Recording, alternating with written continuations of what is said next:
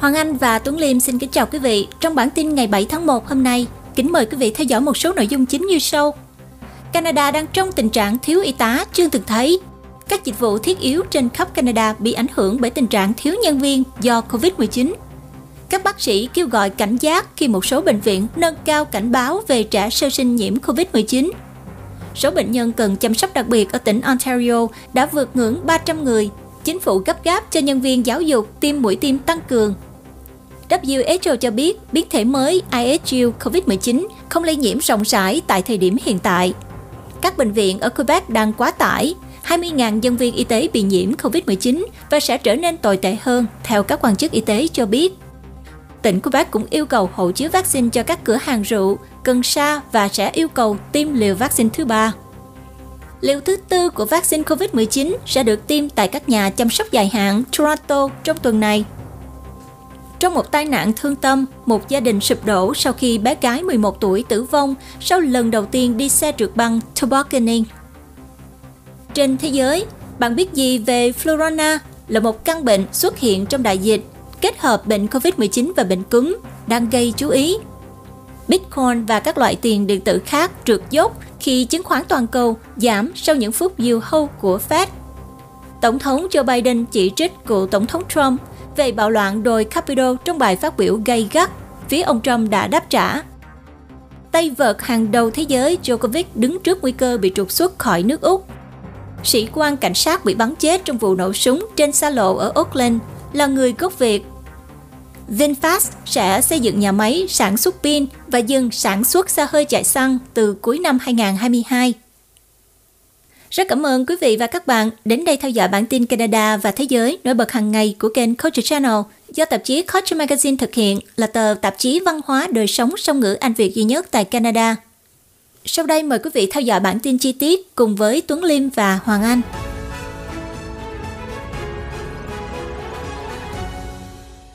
Canada trong tình trạng thiếu y tá chưa từng thấy. Tháng này, Sonia Bernhardt sẽ từ bỏ sự nghiệp điều dưỡng toàn thời gian mà cô đã giữ trong 14 năm. Cô y tá của St. Joseph Healthcare Hamilton cho biết trong tình trạng thiếu nhân lực kinh niên, nguồn lực hạn chế làm thêm giờ liên tục và lương thấp. Cộng thêm sự bùng phát của biến thể Omicron đã khiến cho cô ấy phải đảm nhận một vai trò bán thời gian bổ sung bằng một nghề khác mà trả ít hơn 6 đồng một giờ. Mặc dù biết nghề này cần cô hơn bao giờ hết, nhưng cô cho biết cô đơn giản không thể làm việc trong những điều kiện nguy hiểm như vậy nữa. Cô Bernhardt nói, tôi mệt mỏi, kiệt sức, tinh thần cũng cạn kiệt. Tôi đã dùng hết 100% sức lực của mình rồi. Những người ủng hộ cho lĩnh vực điều dưỡng đang giống lên hồi chuông cảnh báo về một cuộc khủng hoảng sức khỏe cộng đồng sắp xảy ra. Khi những công nhân bị kiệt sức như là Bernhardt tạm rút khỏi nghề hoặc có dự định hoàn toàn rời khỏi ngành này vì tỷ lệ tăng của Omicron trên toàn quốc đã đẩy số lượng ít ỏi nhân viên tới giới hạn chịu đựng của họ. Hai bệnh viện ở khu vực Greater Toronto đang chuyển sang mã màu cam để giải quyết sự gia tăng của các bệnh nhân COVID-19 và tình trạng thiếu nhân sự, và điều này sẽ dẫn tới các nhân viên được bố trí lại và một số bệnh nhân được chuyển tới các bệnh viện lân cận để giúp giải phóng sức chứa. Vào năm 2020, Ontario có tỷ lệ y tá trên đầu người thấp nhất Canada, với 665 y tá Registered Nurse cho mỗi 100.000 người, trong khi mức trung bình của Canada là 814 y tá cho 100.000 người. Có đến 1 phần 5 vị trí việc làm đang tuyển nhân viên ở Canada trong quý đầu tiên của năm 2021 là nằm trong lĩnh vực chăm sóc sức khỏe và trợ cấp xã hội, theo thống kê Canada cho biết. Các giải pháp của chính phủ cho đến nay vẫn chưa đủ vào tháng 11 năm ngoái tại Ontario, chính phủ đã công bố sẽ đầu tư 342 triệu đô la để bổ sung và nâng cấp kỹ năng của hơn 5.000 y tá đã đăng ký và y tá thực hành đã đăng ký và 8.000 nhân viên hỗ trợ cá nhân. 57,6 triệu đô la khác sẽ được sử dụng để thuê thêm 225 y tá cao cấp tại các nhà chăm sóc dài hạn bắt đầu từ năm tới. Vào tháng 9 năm ngoái, Quebec đã công bố một kế hoạch trị giá 1 tỷ đô la để khắc phục khủng hoảng y tá của tỉnh này. Họ cung cấp cho các y tá khoản tiền thưởng từ 12.000 cho tới 18.000 đô la để ở lại làm việc toàn thời gian và khuyến khích những người bán thời gian làm việc toàn thời gian và thu hút 4.300 y tá trở lại nghề. Các tỉnh bang khác trên khắp Canada, chẳng hạn như Manitoba và Saskatchewan, đang tăng cường kêu gọi hỗ trợ để đối phó với tình trạng thiếu y tá nghiêm trọng. Những người ủng hộ lĩnh vực này lo ngại một cuộc khủng hoảng sắp xảy ra ở phía trước nếu không có thêm đầu tư vào lĩnh vực này ngay bây giờ. Các dịch vụ thiết yếu trên khắp Canada bị ảnh hưởng bởi tình trạng thiếu nhân viên do COVID-19. Cảnh sát trưởng Winnipeg gọi đây là tình trạng khẩn cấp. Các dịch vụ khẩn cấp ở nhiều thành phố lớn của Canada đang phải đối mặt với tình trạng thiếu nhân sự do số ca COVID-19 tăng đột biến trên khắp đất nước, từ cảnh sát đến xe cứu thương, xe cứu hỏa, đang khẩn cấp bố trí lại và củng cố hàng ngũ của họ. Nhiều cơ quan cảnh sát trên khắp đất nước đang báo cáo các sĩ quan tuyến đầu của họ phải nghỉ vì bệnh và đang phải cách ly do COVID-19. Tại Winnipeg, cảnh sát trưởng của thành phố Danny Smith hôm thứ Tư đã thông báo rằng ông đang ban bố tình trạng khẩn cấp cho sở cảnh sát của Winnipeg để tái bố trí các sĩ quan vì hiện nay cơ quan này đang phải đối mặt với một số thách thức thực sự ở phía trước. Các thành phố khác cũng đang phải đối mặt với tình trạng thiếu nhân viên cảnh sát. Ở Edmonton, khoảng 8% nhân viên cảnh sát vắng mặt vì COVID-19. Và ở Calgary, cơ quan cảnh sát của thành phố hiện có số lượng nhân viên bị nhiễm coronavirus cao nhất kể từ khi đại dịch bắt đầu. Theo Susan Henry, người đứng đầu cơ quan quản lý khẩn cấp Calgary cho biết. Cùng với cảnh sát, COVID-19 cũng đang tác động đến các nhân viên của lực lượng cứu hỏa và nhân viên y tế cấp cứu ở một số thành phố. Chris Ross, chủ tịch của Hiệp hội Lính cứu hỏa Montreal, cho biết kể từ khi bắt đầu xảy ra đại dịch, khoảng 325 thành viên đã có kết quả xét nghiệm dương tính với COVID-19, nhưng gần 200 người bị nhiễm là xảy ra trong 2 cho đến 3 tuần qua. Ông nói tình trạng thiếu nhân viên đang được giải quyết bằng cách cho làm thêm giờ tự nguyện và cả bắt buộc. Trong một số tình huống, họ phải đưa những người đã bị nhiễm bệnh trở lại cương vị làm việc chỉ 5 ngày sau khi họ cách ly. Đầu tuần này, Matthew Peck, tổng giám đốc quản lý khẩn cấp của thành phố Toronto, cho biết các nhân viên cứu hỏa đang được cử đầu tiên đến các cuộc gọi mà có mức độ ưu tiên thấp để bảo đảm nhân viên y tế khẩn cấp có thể ứng phó với các cuộc gọi liên quan tới thương tích nghiêm trọng hoặc là cần vận chuyển đến bệnh viện. Các bác sĩ kêu gọi cảnh giác khi một số bệnh viện nâng cao cảnh giác về trẻ sơ sinh bị nhiễm COVID-19 trẻ em và thanh thiếu niên và thậm chí cả trẻ sơ sinh hiện nay là một trong những nhóm người Canada phải nhập viện với COVID-19 ngày càng tăng do bị lây nhiễm bởi Omicron tiếp tục tăng trên khắp đất nước với mức chưa từng thấy. Nhiều bệnh viện gần đây đã bắt đầu chứng kiến sự gia tăng các bệnh nhân trẻ tuổi bị nhiễm coronavirus, bao gồm một số cơ sở nhi khoa lớn nhất của Canada ở British Columbia, Ontario và Quebec. Vào hôm thứ Tư, một số bệnh viện ở Ontario đã ban hành một thông báo cho biết giữa hai cơ sở nhi khoa ở Ottawa và Hamilton, 6 trẻ sơ sinh đã phải nhập viện vì COVID-19 kể từ giữa tháng 12, mặc dù trước đó rất hiếm trường hợp trẻ sơ sinh phải nhập viện. Nói rõ hơn, các chuyên gia y tế vẫn nhấn mạnh rằng COVID-19 vẫn là một bệnh nhẹ đối với đại đa số trẻ em.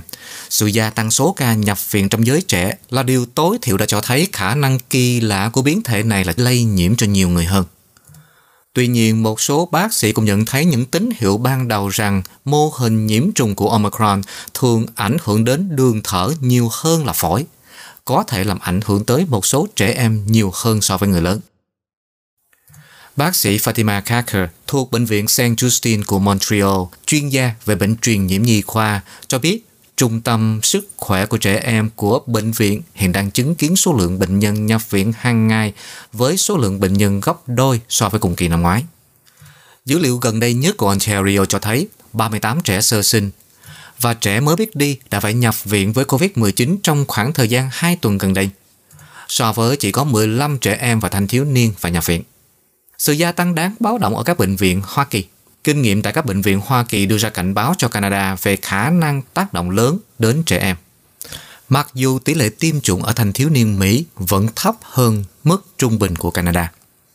Theo số liệu từ Trung tâm Kiểm soát và Phòng ngừa Dịch bệnh Hoa Kỳ, gọi tắt là CDC, vào tuần kết thúc vào ngày 1 tháng Giêng, trung bình có hơn 570 trẻ em mắc bệnh được đưa vào bệnh viện trên toàn quốc mỗi ngày. Dữ liệu của CDC hiện cho thấy có khoảng 1 trong 100.000 thanh niên Hoa Kỳ dưới 17 tuổi đã phải nhập viện vì COVID-19 vào đầu tháng Giêng.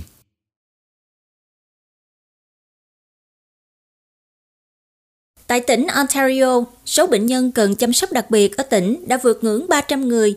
Chính phủ đang gấp gáp cho nhân viên giáo dục tiêm liều tăng cường. Tỉnh Ontario đã thông báo vào hôm thứ Năm rằng họ đang tăng tốc các mũi tiêm tăng cường cho các nhân viên giáo dục, cũng như cung cấp khẩu trang N95 cho những người làm việc trong các cơ sở chăm sóc trẻ em, cũng như thay đổi các quy tắc về những người đủ điều kiện để xét nghiệm kháng nguyên nhanh. Bắt đầu từ thứ Sáu, nhân viên giáo dục và chăm sóc trẻ em trong khu vực đại đô thị Toronto, GTA có thể đặt các mũi tiêm ưu tiên tại trung tâm quốc tế International Center ở thành phố Mississauga. Tỉnh cho biết các phòng khám sẽ được thành lập khẩn cấp trên khắp tỉnh. Ngoài các phòng khám hiện có ở thành phố Toronto và Ottawa đã được chỉ định sẽ cung cấp dịch vụ dành riêng cho các nhân viên này. Thủ hiến đất Ford hôm thứ Hai thông báo rằng các trường học sẽ hoạt động trở lại trực tuyến trong ít nhất 2 tuần do sự lan truyền nhanh chóng của biến thể Omicron. Các trung tâm chăm sóc trẻ em vẫn mở cửa, mặc dù những đứa trẻ theo học tại đây không còn đủ tiêu chuẩn để xét nghiệm nếu chúng bị ốm. Tại một cuộc họp báo vào hôm thứ Năm, Giám đốc Y tế của tỉnh là tiến sĩ Karen Moore cho biết bất kỳ ai có các triệu chứng COVID-19 nên cho rằng họ bị nhiễm bệnh và nên tự cách ly. Trong khi đó, số người nhập viện và nhập viện phòng chăm sóc đặc biệt với COVID-19 của tỉnh đều tăng trở lại. Hiện có 2.279 người mắc bệnh đang trong bệnh viện, tăng so với 2.081 người một ngày trước đó, và đã tăng 136% so với cùng thời điểm vào tuần trước. Mức cao nhất của đại dịch ở tỉnh là có 2.360 người nhập viện vào ngày 20 tháng 4 của năm 2021. Tương tự, hiện có 319 người mắc COVID-19 trong các phòng chăm sóc đặc biệt ICU. Con số này đã tăng từ 288 bệnh nhân vào ngày hôm trước. Theo dịch vụ chăm sóc quan trọng của tỉnh Ontario, có thêm 53 người lớn đã được nhận vào phòng chăm sóc đặc biệt ICU trong hôm thứ Tư. Một nhóm các bệnh viện ở Ontario đang kêu gọi bất kỳ ai đang mang thai đi tiêm vaccine chống lại COVID-19 với lý do là những trẻ sơ sinh nhập viện gần đây do căn bệnh này. Bệnh viện Nhi đồng Toronto, Bệnh viện Nhi McMaster, CHEO, Bệnh viện Nhi vùng Ottawa và Trung tâm Khoa học Sức khỏe Kingston đã đưa ra tuyên bố chung về vấn đề này. Tổ chức Y tế Thế giới WHO cho biết, biến thể mới IHU COVID-19 không lưu hành rộng rãi tại thời điểm hiện tại. Tổ chức Y tế Thế giới cho biết, biến thể IHU COVID-19 được báo cáo lần đầu tiên tại Pháp, không lưu hành rộng rãi tại thời điểm hiện tại vì Omicron tiếp tục lây lan trên toàn thế giới. Tiến sĩ Maria Van Kerkhove là trưởng nhóm kỹ thuật COVID-19 của Tổ chức Y tế Thế giới, nói với các phóng viên tại cuộc họp báo ở Geneva, Thụy Sĩ vào hôm thứ Năm rằng đột biến được coi là một biến thể đang được theo dõi. Biến thể được gọi là B1640, được gọi là biến thể ISU bởi các nhà nghiên cứu tại Viện Bệnh viện Đại học về bệnh nhiễm trùng Mediterranean ở Marseille của Pháp, theo Forbes đưa tin. WHO cho biết biến thể này xuất hiện ở nhiều quốc gia vào tháng 9 năm 2021 và được dán nhãn là một biến thể đáng được theo dõi vào tháng 11. Theo các nhà nghiên cứu ở Pháp, biến thể ISU đã được tìm thấy ở 12 người ở miền Nam của đất nước này, cùng thời điểm với Omicron được phát hiện ở Nam Phi vào năm ngoái nhưng biến thể ISU đã bắt đầu gây chú ý trong tuần này sau khi một nhóm các nhà nghiên cứu Pháp công bố bản in trước về đột biến này. Omicron có thể tăng cường khả năng miễn dịch theo các xét nghiệm máu. Khả năng miễn dịch chống lại COVID-19 của những người trưởng thành ở Canada đã được tiêm chủng và những người đã nhiễm bệnh đã suy giảm trong toàn bộ dân số. Các xét nghiệm trên khoảng 9.000 mẫu máu được hiến tặng từ khắp Canada cho thấy các kháng thể trong máu chống lại virus đã giảm vào tháng 10 ở tất cả các nhóm tuổi và các chuyên gia cho biết khả năng miễn dịch suy giảm sẽ tiếp tục vào tháng 11 và tháng 12. Những người đứng đầu lực lượng đặc nhiệm miễn dịch COVID-19 của chính phủ nói rằng biến thể Omicron có thể mang lại lợi ích miễn dịch, cung cấp sự bảo vệ mới chống lại sự lây nhiễm trong tương lai. Các nhà khoa học hiện đang phân tích mức độ miễn dịch do Omicron cung cấp cũng như là bộ nhớ để bảo vệ miễn dịch trong các tế bào mà có thể kích hoạt nếu bị nhiễm virus COVID-19 trong tương lai. Với các nghiên cứu của lực lượng đặc nhiệm về mức độ miễn dịch, những phát hiện này có khả năng ảnh hưởng đến thời điểm và số lượng mũi tiêm nhắc lại mà mọi người có thể phải tiêm trong tương lai. Tiến sĩ Tim Evans là giám đốc điều hành của lực lượng đặc nhiệm, nơi tư vấn cho chính phủ về cách ứng phó với đại dịch, cho biết trong một cuộc phỏng vấn rằng nghiên cứu khả năng miễn dịch do Omicron hiện là một ưu tiên. Dịch vụ máu Canada, Canadian Blood Services, đang kiểm tra sự hiện diện của các kháng thể chống lại COVID-19 trong các mẫu máu của những người hiến tặng trên 17 tuổi vào hàng tháng. Họ đã phát hiện ra một sự tăng cường miễn dịch lớn vào mùa hè năm ngoái, sau khi người Canada tiêm liều vaccine thứ hai. Nhưng vào tháng 9 thì họ nhận thấy rằng các kháng thể có thể chống lại virus đang suy yếu ở những người trên 70 tuổi. Một báo cáo của Dịch vụ Máu Canada được hoàn thành trong tuần này, phân tích lượng máu được hiến tặng vào tháng 10, cho thấy rằng trong số tất cả những người hiến tặng từ 17 tuổi đến những người hưu trí, khả năng miễn dịch đã giảm. Theo Sheila O'Brien là phó giám đốc dịch tễ học và giám sát tại Dịch vụ Máu Canada cho biết, những người được tiêm chủng có nhiều kháng thể chống lại virus hơn là những người không được chủng ngừa gấp nhiều lần. Khoảng 2 tuần sau khi tiêm phòng, lượng kháng thể đạt mức cao nhất và sau đó giảm dần. Tiến sĩ Evans cho biết lực lượng đặc nhiệm sẽ nghiên cứu xem liệu khả năng miễn dịch có tăng khi ngày càng nhiều người mắc bệnh Omicron hay không.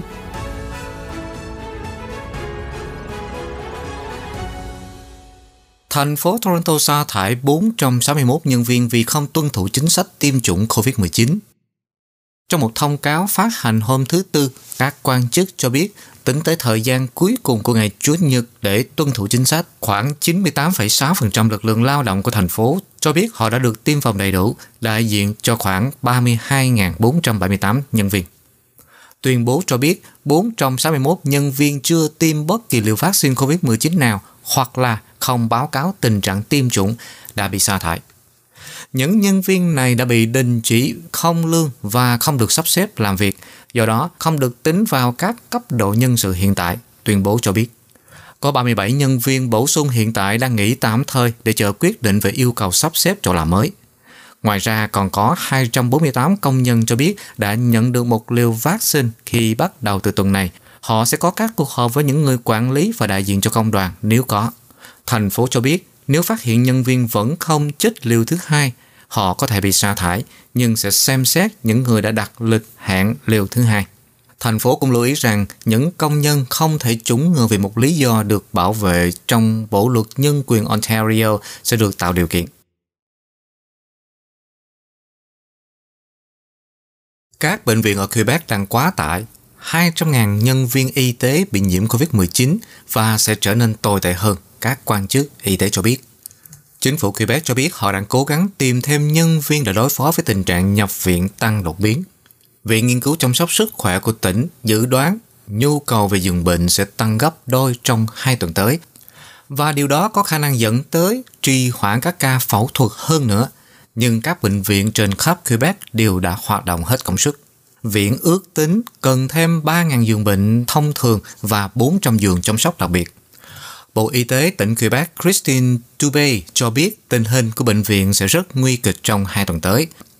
Ông Dubé cho biết có khoảng 200.000 nhân viên y tế phải nghỉ việc vì họ bị nhiễm virus. Khoảng 40% bệnh nhân nhập viện vì các bệnh khác cũng có kết quả xét nghiệm dương tính với COVID-19 và điều đó gây thêm căng thẳng cho hệ thống bệnh viện vì họ phải cách ly và điều trị khác với những người không bị nhiễm. Tiến sĩ Lucy O'Pattoni, Phó Bộ trưởng Y tế Quebec, cho biết một nửa số ca phẫu thuật tại bệnh viện trên toàn tỉnh đã bị trì hoãn. Christina Hoa, phát ngôn viên của Hiệp hội Y tá Cơ quan Y tế West Island, cho biết nhiều bệnh nhân đang phải nằm chờ trên băng ca và trong phòng chờ vì tất cả giường bệnh đã có người. Cô nói nhân viên đang kiệt sức và kêu gọi công đoàn để được giúp đỡ.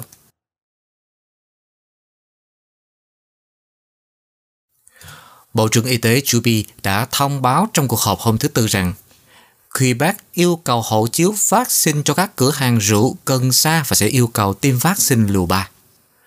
Quebec sẽ mở rộng hệ thống hộ chiếu tiêm chủng để người dùng đang dần dần được yêu cầu tiêm 3 liều vaccine COVID-19 có thể dùng tới nó. Bộ trưởng Chuby không cung cấp ngày chính xác cho sự thay đổi, chỉ nói rằng nó sẽ được thực hiện khi tất cả người dân Quebec đều có cơ hội tiêm liều thứ ba. Hiện nay thì chỉ những người 50 tuổi trở lên mới đủ điều kiện để đi tiêm liều thứ ba. Sau ngày 17 tháng Giêng, tất cả người lớn sẽ hội đủ điều kiện để đi đăng ký tiêm liều 3. Bộ trưởng Juby cũng thông báo rằng người Quebec sẽ cần phải xuất trình bằng chứng rằng họ đã được tiêm phòng đầy đủ để vào các cơ sở bán rượu bia, các cửa hàng cần xa do chính phủ điều hành kể từ ngày 18 tháng Giêng. Và ông cũng cho biết biện pháp này được đưa ra khi tỉnh đang tăng cường nỗ lực để làm chậm sự gia tăng nhanh chóng của các ca nhập viện do Covid-19. Ông cũng cho biết các biện pháp này là cần thiết để bảo vệ những người chưa được tiêm chủng. Những người này chiếm ít nhất một nửa số người nhập viện vì virus COVID-19. Những người chưa được tiêm chủng không hài lòng với tình hình này có một giải pháp rất đơn giản. Bộ trưởng nói, đó là đi tiêm chủng đi, nó hoàn toàn miễn phí. Bộ trưởng cũng cho biết, chính phủ sẽ mở rộng việc sử dụng hộ chiếu tiêm chủng cho các doanh nghiệp không thiết yếu khác, chẳng hạn như dịch vụ chăm sóc cá nhân, và dự kiến sẽ có thông báo trong những ngày tới.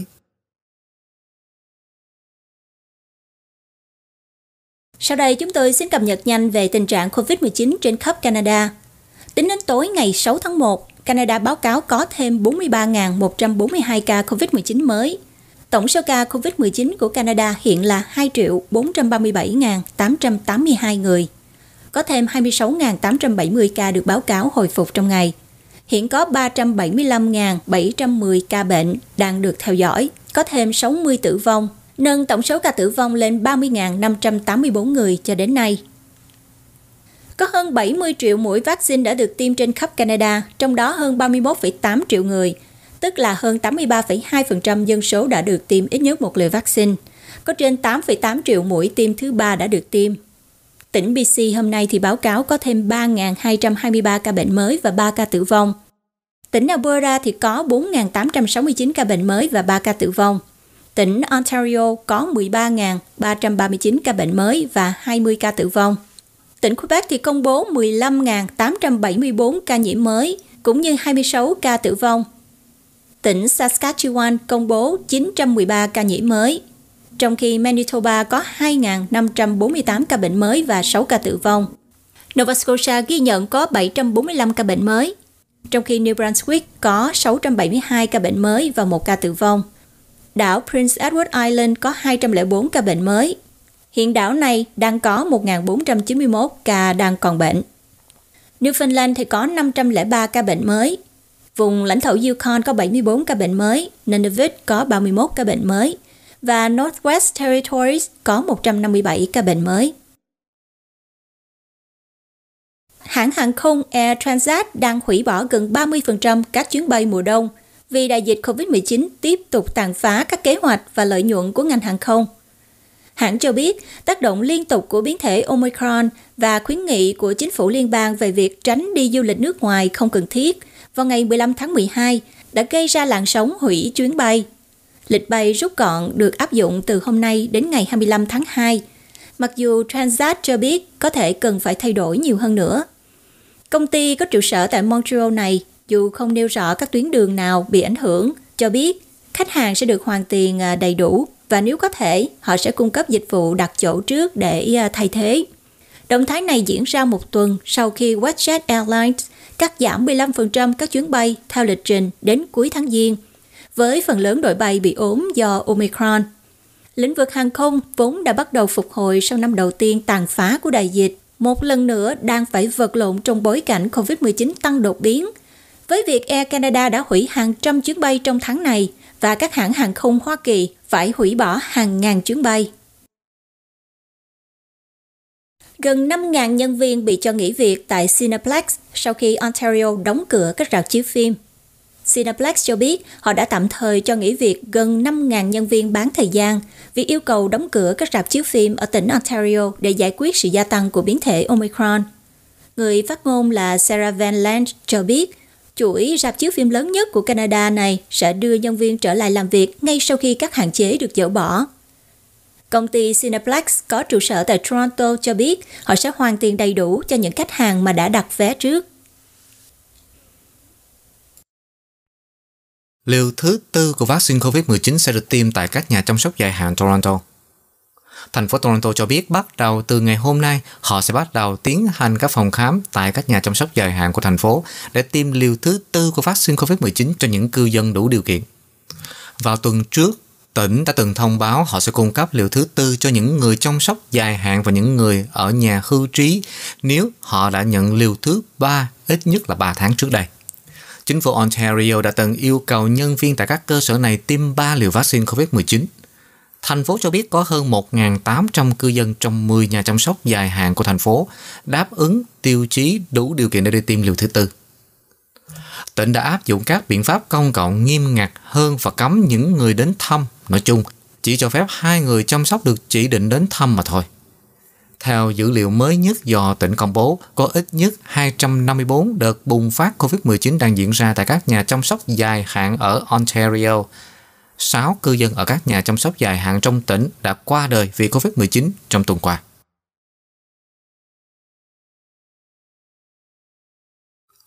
Vùng Waterloo cung cấp dịch vụ chăm sóc trẻ em khẩn cấp cho các công nhân tuyến đầu và những người chăm sóc đặc biệt. Waterloo Region cho biết họ đang chuẩn bị dịch vụ chăm sóc trẻ khẩn cấp cho những người chăm sóc làm việc trong lĩnh vực chăm sóc sức khỏe, cũng như những người làm việc trong các lĩnh vực mà họ được coi là rất thiết yếu. Dịch vụ giữ trẻ được cung cấp cho trẻ em trong độ tuổi đi học có cha mẹ đi làm bắt đầu từ ngày 10 tháng Giêng. Danh sách các ngành nghề đủ điều kiện bao gồm nhân viên chăm sóc sức khỏe tuyến đầu như là nhân viên của bệnh viện và chăm sóc cấp tỉnh, nhân viên sơ cứu y tế, dược sĩ và trợ lý dược và nhân viên chăm sóc sức khỏe cộng đồng cũng như cảnh sát và nhân viên cứu hỏa. Nó cũng bao gồm những người đang làm việc trong dịch vụ chăm sóc dài hạn, nơi tạm trú cho người vô gia cư, dịch vụ chăm sóc tập thể, nhà tù và người làm việc trong lĩnh vực chăm sóc trẻ em tuyến đầu và giáo dục tỉnh đang xây dựng dự luật cho dịch vụ chăm sóc trẻ em khẩn cấp. Những ai đang cần dịch vụ có thể đăng ký thông qua trang web của khu vực này.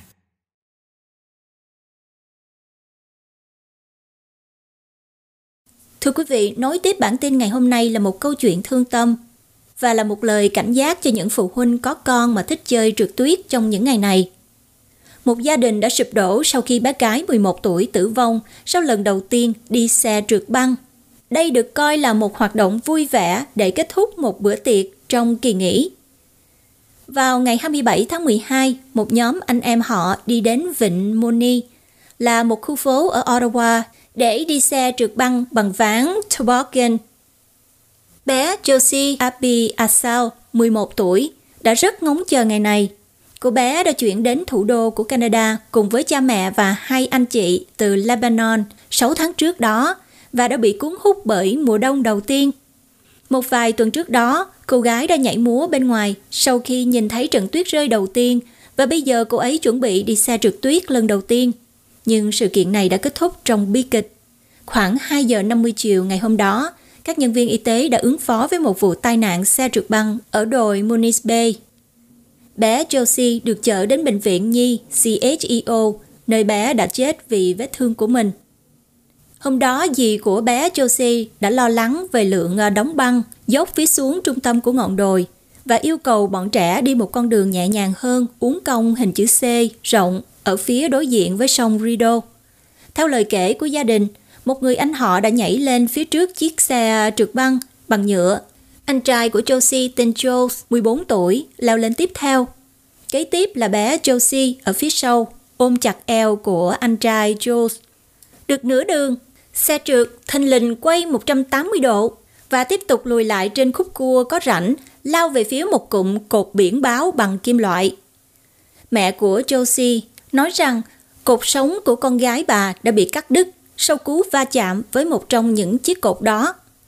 Một tuần sau vụ tai nạn, có một tấm biển đơn độc trên đỉnh đồi Muniz Bay có nội dung đồi đã đóng cửa, không trượt, cực kỳ nguy hiểm thành phố Ottawa không chịu trách nhiệm về những rủi ro hoặc thương tích liên quan. Tấm biển thực sự được dựng lên vào năm 2017, nhưng chính sách ghi trên tấm biển hiếm khi được thực thi.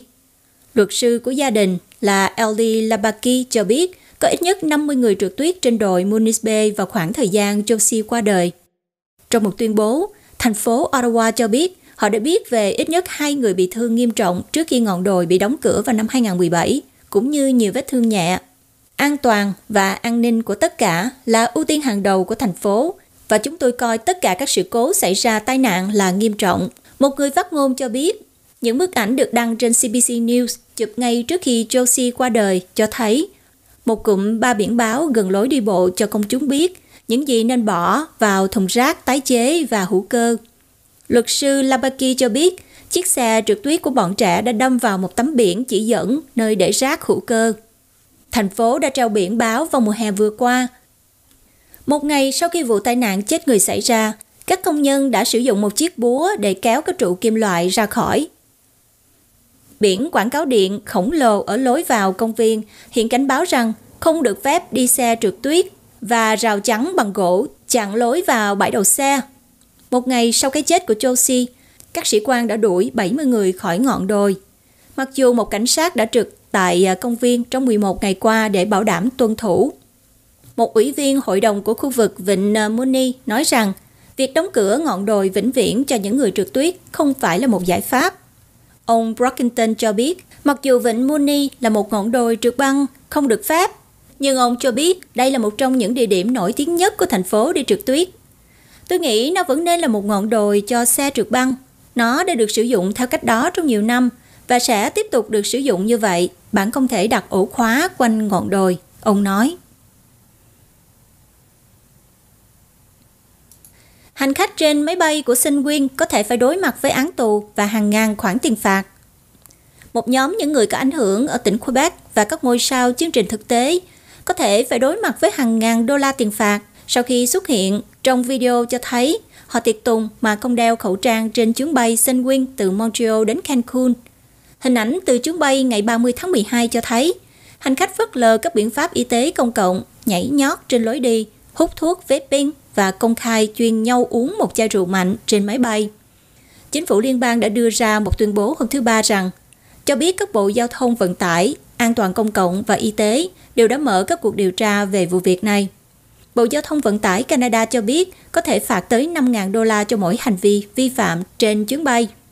Các khoản tiền phạt bổ sung và thậm chí là ngồi tù có thể xảy ra nếu hành khách bị phát hiện gây nguy hiểm cho người khác hoặc nếu họ cung cấp thông tin giả khi trở về Canada. Ít nhất một trong số các hành khách đã có kết quả dương tính với COVID-19. Thủ tướng Justin Trudeau hôm thứ Tư cho biết ông vô cùng thất vọng khi xem các đoạn video. Sunwing sau đó đã hủy chuyến bay trở về. Air Transat và Air Canada cũng làm theo, đưa ra các tuyên bố nói rằng những hành khách liên quan sẽ bị từ chối cho lên chuyến bay của họ để bảo đảm an toàn cho các hành khách khác và phi hành đoàn của họ. Air Canada nói rằng 15 người đã bị từ chối lên máy bay hôm thứ Tư và 4 người khác đã bị từ chối vào sáng thứ Năm. Khoảng 15 hành khách đã quay trở lại Montreal vào đêm thứ Tư. Họ bị các nhân viên dịch vụ biên phòng giam giữ khoảng 2 giờ trước khi được thả. Theo tuyên bố của chính phủ liên bang về chuyến bay này, một người bị kết tội gây nguy hiểm đến tính mạng của người khác và gây tổn hại có thể phải đối mặt với 3 năm tù giam và 1 triệu đô la tiền phạt.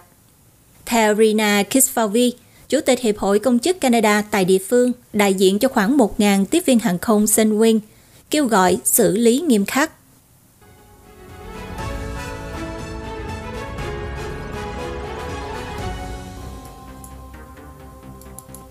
Quý vị và các bạn đang theo dõi bản tin Canada và Thế giới của kênh Culture Channel. Kính mời quý vị đăng ký kênh và bật nút chuông thông báo để đón theo dõi các video mới tiếp theo và rất mong nhận được sự ủng hộ của quý vị và các bạn bằng cách nhấn nút like và giúp chia sẻ video. Xin cảm ơn quý vị và các bạn. Tiếp theo trong bản tin, mời quý vị theo dõi một số tin thế giới đáng chú ý như sau. Số ca mắc COVID-19 hàng tuần ghi nhận mức cao kỷ lục nhưng số ca tử vong có sự thuyên giảm. Bạn biết gì về Flurona?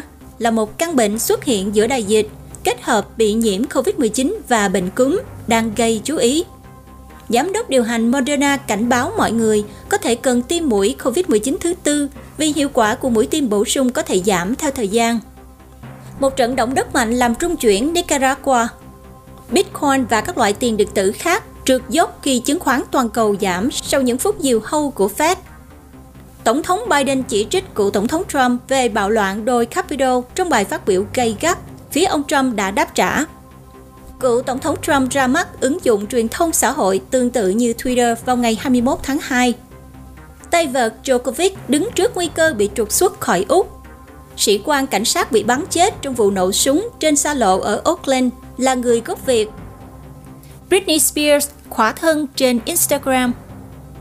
VinFast sẽ xây dựng nhà máy sản xuất pin ở Mỹ và dừng sản xuất xe hơi chạy xăng từ cuối năm 2022. Và một số cập nhật tình hình COVID-19 trên thế giới. Mời quý vị tiếp tục theo dõi bản tin cùng với Tuấn Liêm và Hoàng Anh. Cập nhật tình hình dịch COVID trên thế giới Biến thể Omicron đang lan rộng ở các thành phố của Ấn Độ. Các siêu thị như ở Delhi, Mumbai và Kolkata đang chứng kiến sự gia tăng số ca nhiễm COVID-19. Cho đến nay thì chưa có sự gia tăng tương ứng về số ca nhập viện, nhưng lo ngại về khả năng lây lan sang các vùng nông thôn trong những ngày tới đang gia tăng. Ấn Độ báo cáo có 90.928 trường hợp mới hàng ngày vào ngày thứ Năm, tăng gần 4 lần kể từ đầu năm. Chủ yếu đến từ các thành phố nơi các quan chức y tế cho biết biến thể Omicron đã vượt qua Delta.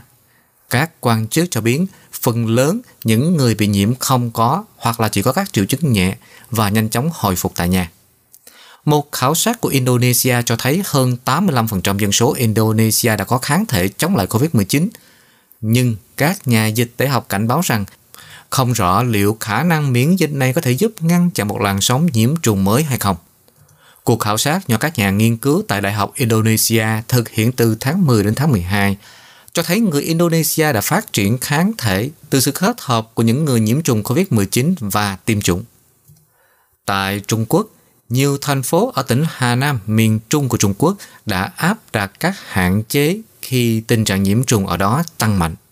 Hôm thứ Năm, số liệu chính thức cho thấy tỉnh Hà Nam đã báo cáo có 64 trường hợp nhiễm bệnh lây truyền trong nước do các triệu chứng đã được xác nhận tăng so với 4 ngày trước đó.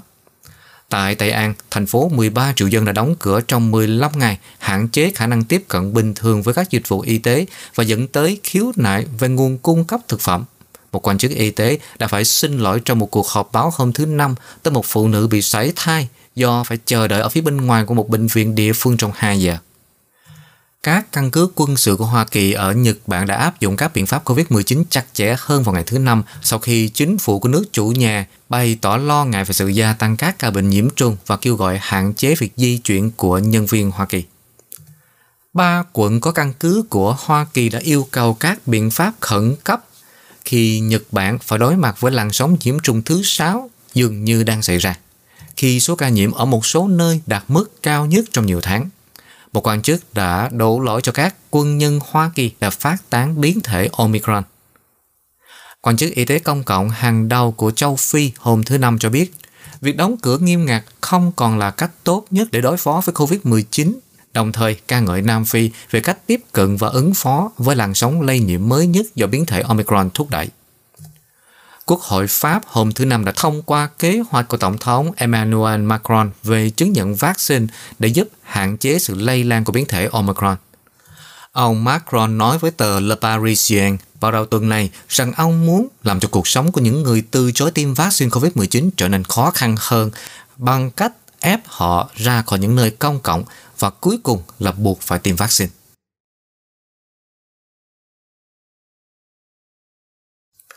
WHO cho biết số ca mắc COVID-19 hàng tuần ghi nhận tăng mức kỷ lục, nhưng số ca tử vong có sự thuyên giảm.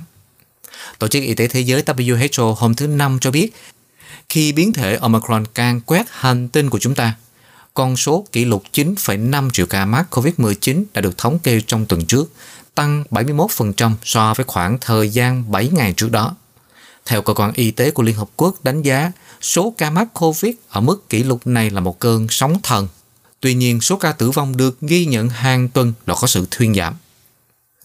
Cụ thể, trong báo cáo hàng tuần của WHO, họ cho biết các ca hàng tuần đã lên tới 9 triệu 520.488 ca mắc mới, với 41.178 ca tử vong được ghi nhận vào tuần trước so với 44.680 ca tử vong vào tuần trước đó.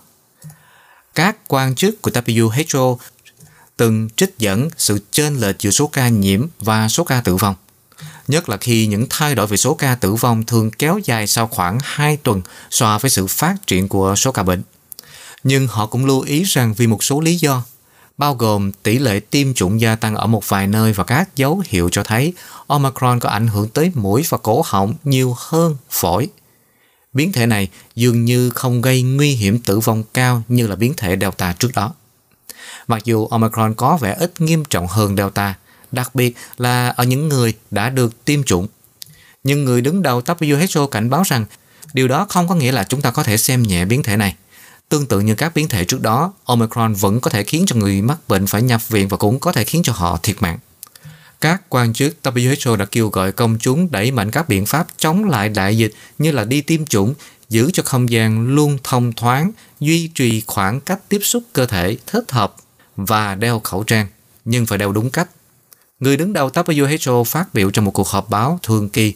Trên thực tế, cơn sóng thần này rất lớn và tiến hành nhanh chóng đến nỗi đang áp đảo các hệ thống y tế trên toàn cầu. WHO cho biết mức tăng về số ca bệnh trong tuần trước rất khác nhau. Số ca bệnh đã tăng gấp đôi ở khu vực châu Mỹ nhưng chỉ tăng 7% ở châu Phi. Theo giám đốc điều hành chương trình khẩn cấp y tế của WHO, tiến sĩ Michael Ryan cho biết, những suy đoán rằng Omicron có thể là biến đổi cuối cùng của đợt bùng phát dịch bệnh là suy nghĩ viễn vọng. Ở một diễn biến khác, tiến sĩ Ryan cho biết sự phối hợp giữa WHO với Ủy ban Olympic Quốc tế và Trung Quốc là quốc gia đăng cai Thế vận hội mùa đông 2022 khiến cho vị tiến sĩ này tự tin rằng các biện pháp do các tổ chức Thế vận hội đưa ra là rất nghiêm ngặt và mạnh mẽ.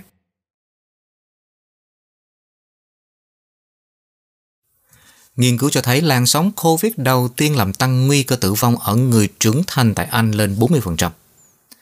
Nghiên cứu cho thấy làn sóng coronavirus đầu tiên của Anh đã làm tăng nguy cơ tử vong lên hơn 40% đối với hầu hết người lớn, bất kể sức khỏe cơ bản của họ và các yếu tố khác. Các nhà khoa học đã kiểm tra hồ sơ y tế của gần 10 triệu người 40 tuổi trở lên và phát hiện ra rằng nguy cơ tử vong của một người đã tăng trung bình là 1,43 lần khi virus lây lan từ tháng 3 cho tới tháng 5 của năm 2020. Phát hiện này có nghĩa là COVID đã khuếch đại những rủi ro sẵn có của con người, khiến cho những người dễ bị tổn thương nhất trước đại dịch phải gánh chịu hậu quả. Tỷ lệ tử vong ở những người bị sa sút trí tuệ và mất khả năng học tập đã tăng từ mức cao hơn 3 lần so với mức cơ bản lên cao hơn 5 lần. Trong một nghiên cứu riêng biệt ở Anh, các nhà nghiên cứu phát hiện ra rằng các quốc gia có niềm tin cao thường hoạt động tốt hơn các quốc gia khác trong việc làm giảm tỷ lệ nhiễm trùng và tử vong do Covid xuống từ mức đỉnh điểm. Thưa quý vị, một căn bệnh khác xuất hiện trong bối cảnh một đại dịch đang bùng phát hiện đang gây chú ý trên các tiêu đề. Đó là căn bệnh Florona. Mặc dù có cái tên hấp dẫn, nhưng Florona không phải là mới. Đó là một thuật ngữ được đặt ra để mô tả một người có kết quả xét nghiệm dương tính với cả cúm và COVID-19 cùng một lúc. Flurona không phải là một căn bệnh mới, cũng không phải là một biến thể mới của COVID-19. Virus cúm và virus COVID-19 thuộc hai họ virus rất khác nhau. Các nhà khoa học không lo ngại về việc hai loại virus này trộn lẫn để tạo ra một loại virus mới. Có nhiều loại virus khác nhau có khả năng lây nhiễm sang người. Virus gây bệnh cúm và COVID-19 là hai ví dụ. Ngoài ra còn có HIV, virus cháy rạ, chickenpox, virus dại, cảm lạnh thông thường và nhiều loại virus khác. Luôn có khả năng một người bị nhiễm hai hoặc nhiều loại virus khác nhau cùng một lúc. Và với mùa cúm trùng với đợt tăng COVID-19 mới, có nhiều khả năng một số ít người sẽ có kết quả xét nghiệm dương tính với cả hai loại virus cùng một lúc. Các bác sĩ gọi những trường hợp này là đồng nhiễm. Mặc dù không phổ biến, mùa cúm năm ngoái cũng đã chứng kiến một số ít trường hợp mắc bệnh cúm và COVID-19 cùng một lúc. Với dịch cúm và COVID đang lưu hành cùng lúc, mọi người có thể giảm nguy cơ bị bệnh nặng với một trong hai loại virus này bằng cách tiêm vaccine phòng cúm và COVID-19 đeo khẩu trang ở những nơi đông người và rửa tay. Giám đốc điều hành Moderna cảnh báo mọi người có thể cần tiêm mũi vaccine COVID-19 thứ tư vì hiệu quả của mũi tiêm bổ sung có thể giảm theo thời gian. Theo giám đốc điều hành của Moderna là Stephen Benzo hôm thứ Năm cho biết, hiệu quả của mũi tiêm COVID-19 tăng cường có thể sẽ giảm theo thời gian và mọi người có thể cân mũi tiêm thứ tư vào mùa thu để tăng khả năng bảo vệ. Giám đốc Benzo cho biết những người đã tiêm mũi tiêm tăng cường vào mùa thu năm ngoái có thể sẽ có đủ sự bảo vệ để vượt qua mùa đông này khi các bệnh nhiễm trùng mới gia tăng do mọi người tập trung trong nhà để trốn lạnh. Tuy nhiên, hiệu quả có thể giảm trong vài tháng, tương tự như những gì đã xảy ra với hai liều đầu tiên. Một đợt lây nhiễm chưa từng có từ biến thể Omicron rất dễ lây lan hiện đang lan rộng trên toàn thế giới. Ở Hoa Kỳ, trung bình trong 7 ngày hiện là hơn 574.000 ca mắc mới mỗi ngày. Moderna đã công bố dữ liệu sơ bộ vào tháng trước cho thấy liều tiêm tăng cường 50 microgram hiện đang được phê duyệt đã làm tăng lượng kháng thể ngăn chặn sự lây nhiễm từ Omicron lên 37 lần. Còn đối với mũi tăng cường, với liều lượng là 100 microgram của họ đã làm tăng các kháng thể đó lên gấp 83 lần. Các mũi tiêm tăng cường này ngày càng đóng vai trò quan trọng trong các chiến lược sức khỏe cộng đồng để kiểm soát virus. Dữ liệu từ Vương quốc Anh cho thấy vaccine hai liều của Moderna và Pfizer chỉ có hiệu quả khoảng 10% trong việc ngăn ngừa nhiễm trùng có triệu chứng do Omicron vào thời điểm 20 tuần sau liều thứ hai. Tuy nhiên, hiệu quả của các mũi tiêm nhắc lại bắt đầu giảm sau khoảng 4 tuần. Theo nghiên cứu, liều tăng cường có hiệu quả ngăn ngừa nhiễm trùng từ 55% đến 70% ở tuần thứ 5 đến tuần thứ 9 và 40% đến 50% hiệu quả trong 10 tuần sau khi tiêm. Một trận động đất mạnh đã làm rung chuyển Nicaragua vào sáng thứ Năm, khiến người dân phải tháo chạy ra đường, nhưng không có báo cáo ban đầu về thiệt hại. Cơ quan khảo sát địa chất Hoa Kỳ cho biết trận động đất có cường độ sơ bộ là 6,1, giảm so với ước tính ban đầu là ở mức 6,2 độ. Nó nằm ở trung tâm bờ biển Thái Bình Dương của đất nước, cách Corinto khoảng 36 dặm, tức là 59 km về phía nam. Trận động đất ở độ sâu 17 dặm, 27,5 km. Trận động đất đã xảy ra mạnh ở thủ đô ờ, Managua, khiến người dân phải chạy ra khỏi nhà và các nhân viên đang làm việc phải chạy ra khỏi các tòa nhà. Du khách tại sân bay quốc tế của thủ đô đã được đưa ra khỏi nhà ga. Trận động đất xảy ra lúc 10 giờ 25 sáng, cũng xảy ra ở phía bắc El Salvador.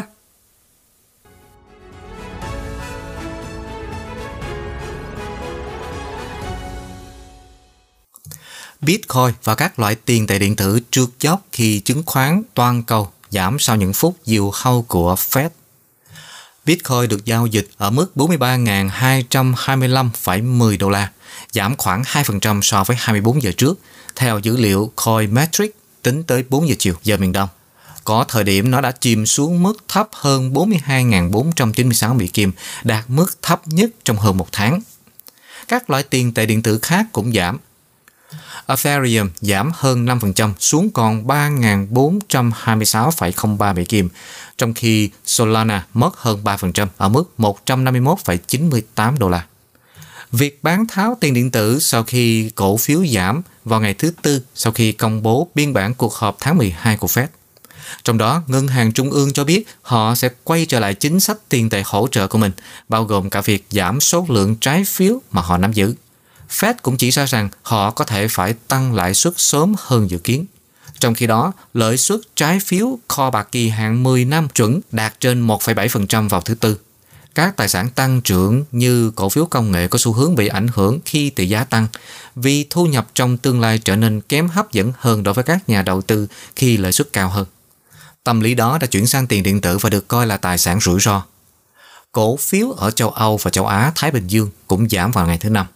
Yuya Hasakawa, nhà phân tích thị trường điện tử tại sàn giao dịch Bitcoin Nhật Bản Bitbank, cho biết Bitcoin có thể giảm sâu hơn nữa, có khả năng giảm xuống còn 40.000 Mỹ Kim nếu dữ liệu bản lương phi nông nghiệp tháng 12 sắp tới cho thấy sự tăng trưởng việc làm mạnh mẽ.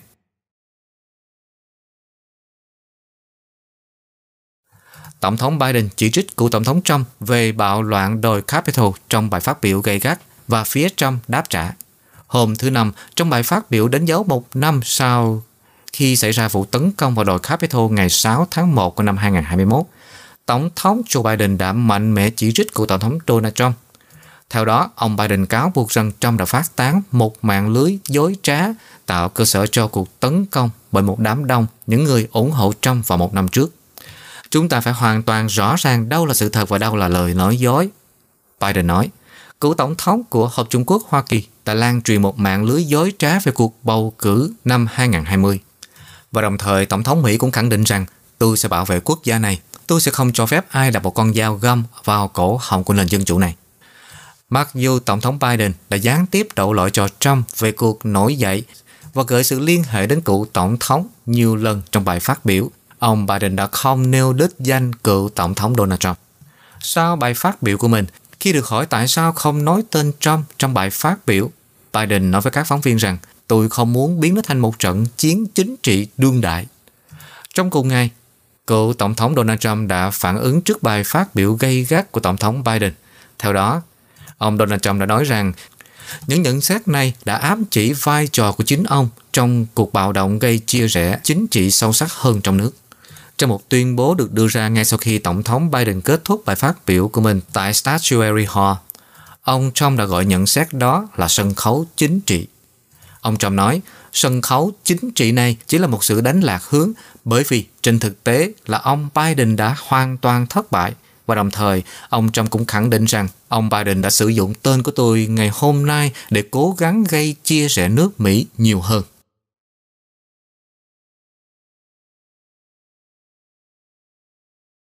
Ông Trump sẽ ra mắt ứng dụng truyền thông xã hội tương tự như Twitter vào ngày 21 tháng 2. Liên doanh truyền thông mới của cựu Tổng thống Donald Trump có kế hoạch ra mắt ứng dụng truyền thông xã hội Truth Social vào ngày 21 tháng 2 dựa theo danh sách của các ứng dụng trên App Store của Apple cho biết. Truth Social là một lựa chọn thay thế Twitter của Trump Media and Technology Group, gọi tắt là TMTG, có sẵn để đặt hàng trước, trước khi ra mắt trực tiếp vào ngày lễ ngày Tổng thống Hoa Kỳ, US President's Day. Tương tự như Twitter, ứng dụng này cung cấp các tính năng theo dõi người khác và các chủ đề đang nổi Lần ra mắt sắp tới này dự kiến sẽ là giai đoạn đầu tiên trong 3 giai đoạn phát triển của TMTG. Thứ hai sẽ là dịch vụ đăng ký video theo yêu cầu có tên TMTG cộng với giải trí, tin tức và podcast theo trang web của công ty cho biết. TMTG hiện được định giá là 4,3 tỷ đô la dựa trên giá cổ phiếu của tập đoàn mua lại thế giới kỹ thuật số Digital World Acquisition Corp. TMTG đã đồng ý vào tháng 10 hợp nhất với công ty Digital World này là một công ty chuyên mua lại với mục đích đặc biệt với mức định giá 875 triệu đô la. Những người ủng hộ ông Trump và các nhà đầu tư bán lẻ đã săn đón cổ phiếu của Digital World và đặt cược rằng sự nổi tiếng của Trump với cơ sở chính trị đảng Cộng hòa của ông ấy sẽ chuyển thành sự thành công về mặt thương mại. Tháng trước, Thượng nghị sĩ của đảng Dân Chủ Hoa Kỳ Elizabeth Warren đã yêu cầu Chủ tịch Ủy ban chứng khoán và giao dịch Gary Gensler điều tra việc sát nhập theo kế hoạch có những vi phạm tiềm ẩn nào đó đối với luật chứng khoán xung quanh việc tiết lộ thông tin. Ông Trump dự kiến sẽ đưa ra các nhận xét của mình tại một cuộc họp báo ở Arizona vào ngày 15 tháng Giêng.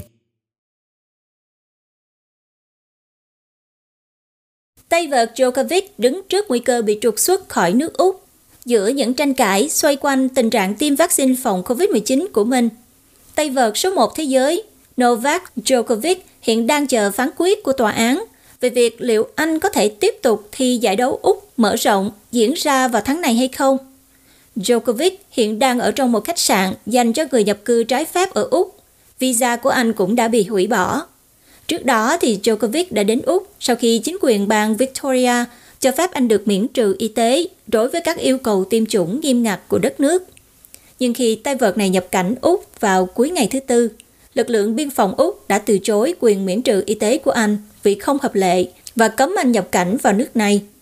Việc Djokovic có thể bảo đảm quyền miễn trừ y tế để anh có thể thi đấu đã gây ra sự tranh cãi và những cáo buộc về sự đối xử đặc biệt ở Úc, nhất là khi người dân đã phải trải qua nhiều tháng bị phong tỏa và chịu đựng những hạn chế đi lại khắc nghiệt vào thời điểm mà đại dịch diễn biến căng thẳng.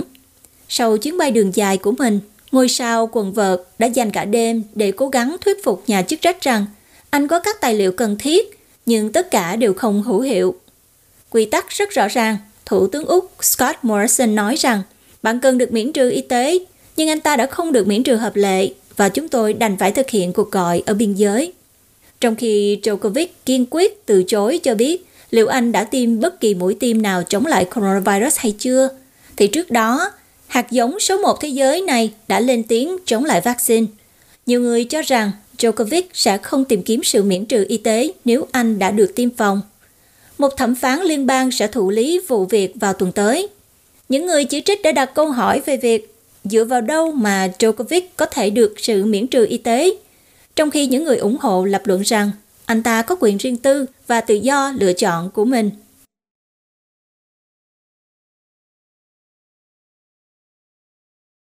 Thưa quý vị, sĩ quan cảnh sát bị bắn chết trong vụ nổ súng trên xa lộ ở Auckland là người gốc Việt. Hôm thứ Ba vừa qua, một sĩ quan gốc Á mới vào ngành thuộc sở cảnh sát Alameda County ở tiểu bang California đã thiệt mạng sau khi anh bị bắn khi đang di chuyển về nhà trên đường cao tốc ở Oakland. Mới đây, văn phòng cảnh sát trưởng Alameda County đã xác nhận danh tính của sĩ quan cảnh sát này là David V. Nguyễn, 28 tuổi. Vụ nổ súng xảy ra vào khoảng 4 giờ 30 chiều trên xa lộ liên bang I-18, khu vực gần trạm thu phí cầu vịnh San Francisco, Oakland. Sau khi anh bị bắn, chiếc xe đã lạc tay lái và đâm vào lan can xa lộ. Nạn nhân được xác định đã tử vong tại bệnh viện vì vết thương quá nặng. David Nguyễn đang trong quá trình chuẩn bị tốt nghiệp học viện vào tháng 2 và bắt đầu sự nghiệp mới của mình trong lĩnh vực thực thi pháp luật. Các nhà điều tra vẫn chưa kết luận liệu anh David Nguyễn có phải là mục tiêu của vụ xả súng hay có phải bị bắn nhầm hay không. Gia đình và bạn gái của anh đã vô cùng đau khổ khi biết tin anh bị bắn chết. Văn phòng cảnh sát trưởng Alameda County cũng đã chia sẻ sự đau thương trước sự ra đi của David Nguyễn trên Twitter. Hồi tháng 11 vừa qua, một vụ nổ súng trên xa lộ ở cùng khu vực gần cầu vịnh San Francisco, Oakland cũng đã khiến Armani Morris thiệt mạng. Trong vụ việc lần đó, cô đã bị bắn bởi một người chưa rõ danh tính khi cô đang ở trong xe hơi cùng hôn phu và hai người con trai nhỏ của mình.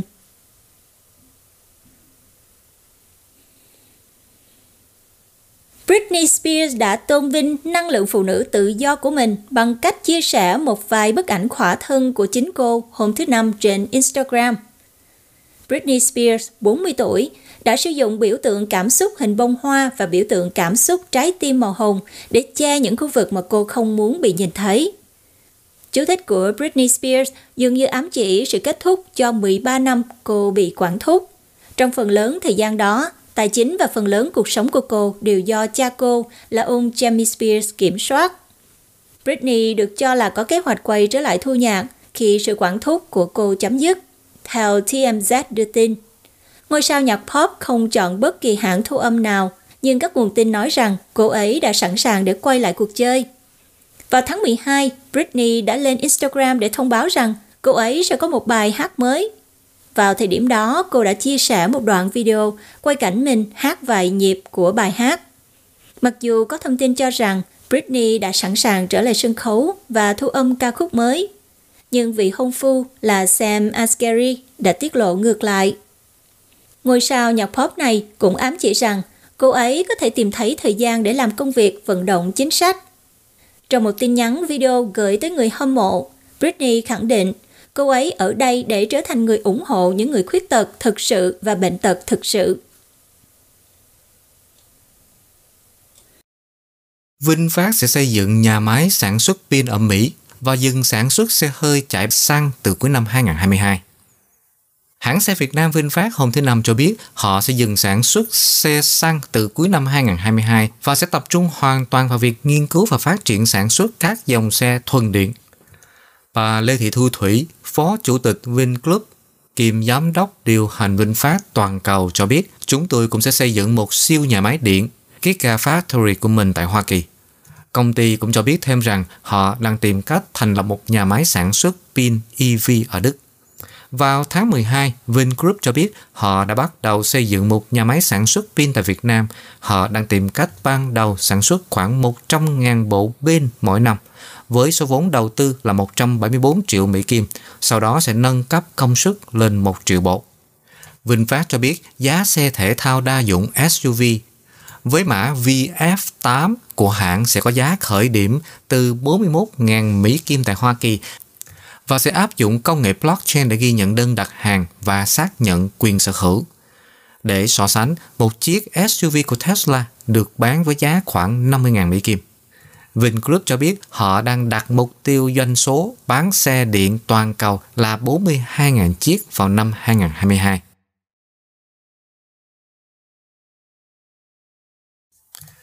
Cập nhật tình hình COVID-19 tại Việt Nam Bản tin dịch COVID-19 ngày 6 tháng Giêng của Bộ Y tế cho biết có 16.472 ca mắc COVID-19 tại 60 tỉnh, thành phố.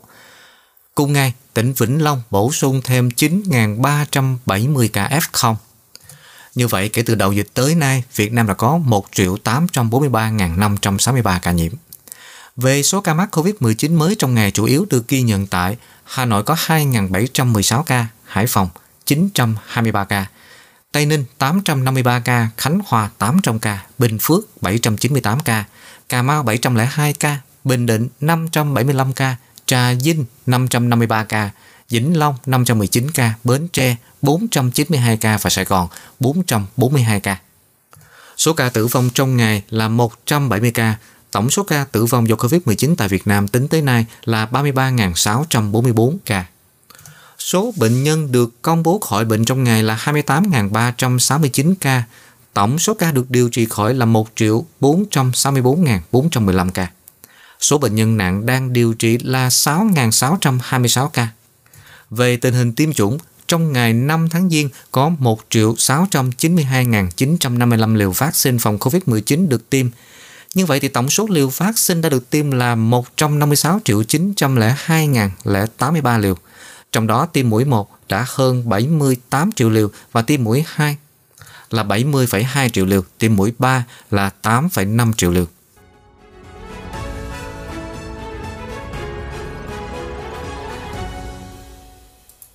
Và sau đây chúng tôi xin cập nhật nhanh về tỷ giá đồng Canada, giá dầu và giá vàng. Vào cuối ngày giao dịch, một Canada bằng 0,7849 đô la Mỹ và bằng 0,6944 đồng euro. Một Canada thì bằng 17.868,69 đồng Việt Nam. Giá dầu thô WTI là 79,59 đô la Mỹ một thùng, còn giá dầu thô Brent là 81,99 đô la Mỹ một thùng. Giá vàng là 1.792,30 đô la Mỹ một ounce. Rất cảm ơn quý vị và các bạn đã quan tâm theo dõi bản tin Canada và Thế giới của kênh Culture Channel. Kính mời quý vị ghé thăm trang web của tạp chí Culture tại culturemagazine.com để đọc thêm các bản tin cũng như các chuyên mục khác. Và kính mời quý vị đăng ký kênh và đón theo dõi các video mới tiếp theo. Chúng tôi xin kính chúc quý vị và các bạn nhiều sức khỏe, luôn bình an và hạnh phúc. Hoàng Anh, Tuấn Liêm chân thành cảm ơn và kính chào tạm biệt. Chính phủ Ontario đã chuẩn bị nhiều thuốc ngừa coronavirus cho mọi người dân trong tỉnh. Bộ Y tế Canada đã phê duyệt nhiều loại vaccine để tiêm chủng tại bệnh viện, phòng mạch bác sĩ, các địa điểm tiêm phòng đại trà để có thể tiêm chủng cho càng nhiều người càng nhanh càng tốt. Hãy cố gắng và nỗ lực đi tiêm phòng đầy đủ trong thời gian sớm nhất có thể. Đặt hẹn tiêm chủng tại trang mạng ontario.ca gạch chéo book vaccine hoặc gọi số điện thoại 1888 999 6488 Đường dây có hơn 300 ngôn ngữ để phục vụ quý vị. Một lời nhắn từ chính phủ Ontario.